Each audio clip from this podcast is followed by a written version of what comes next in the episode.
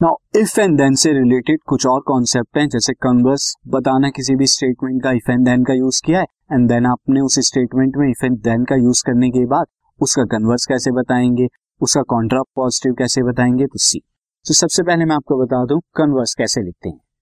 तो अगर एक स्टेटमेंट है if P then Q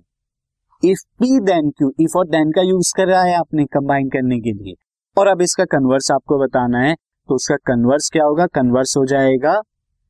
if Q then P यानी इफ़ पी देन क्यू का क्या हो गया? क्यू आपने पहले, यानी देन वाले को पहले लिख लिया इफ़ वाले को बाद में लिख समझते हैं कैसे? If a number is divisible by ten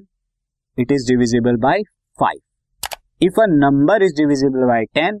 it is divisible by five यहाँ पे देन नहीं लिखा, लेकिन देन अंडरस्टूड है स्टूडेंट यहाँ पे देन अंडरस्टूड अगर नहीं भी लिखा तो यहाँ पे अंडर स्टूडियो के देन लिखा होगा। मैं फिर भी लिख के आपको बता रहा हूँ, कि if a number is divisible by ten then it is divisible by five तो अब आप देखिए, इस, ये आपका पी हो गया, ये आपका क्यू हो गया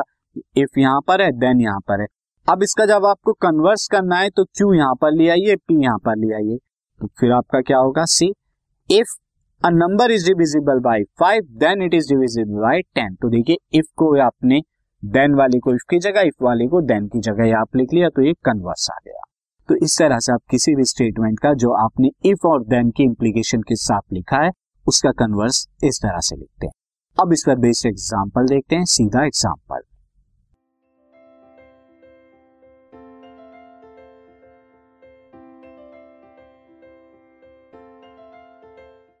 this podcast is brought you by Hubhopper Shiksha Abhiyan अगर आपको ये पॉडकास्ट पसंद आया तो प्लीज़ लाइक शेयर और सब्सक्राइब करें और वीडियो क्लासेस के लिए शिक्षा अभियान के यूट्यूब चैनल पर जाएँ।